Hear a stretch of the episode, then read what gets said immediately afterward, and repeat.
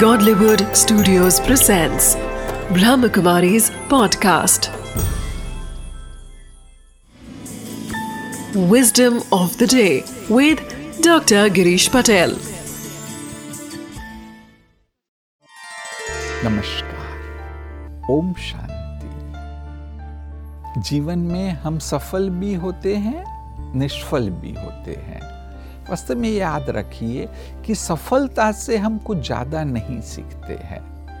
हम जो कुछ भी सीखते हैं वो असफलता से ही सीखते हैं। इस छोटी सी बात पर आप ध्यान देंगे तो आपको पक्का होगा कि जीवन में सफल होने के लिए असफलता जरूरी है।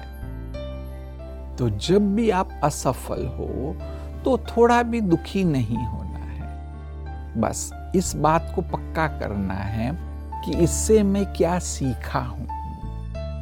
कई बार असफलताएं आप में जो अवगुण है उसकी और भी इशारा करती है, अन्यथा शायद आपको पता ही नहीं था कि मेरे में यह अवगुण है, परंतु वो असफलता आपके अवगुण की ओर इशारा करती है। तो इसलिए विजडम ऑफ द डे है कि असफलता भी जरूरी है।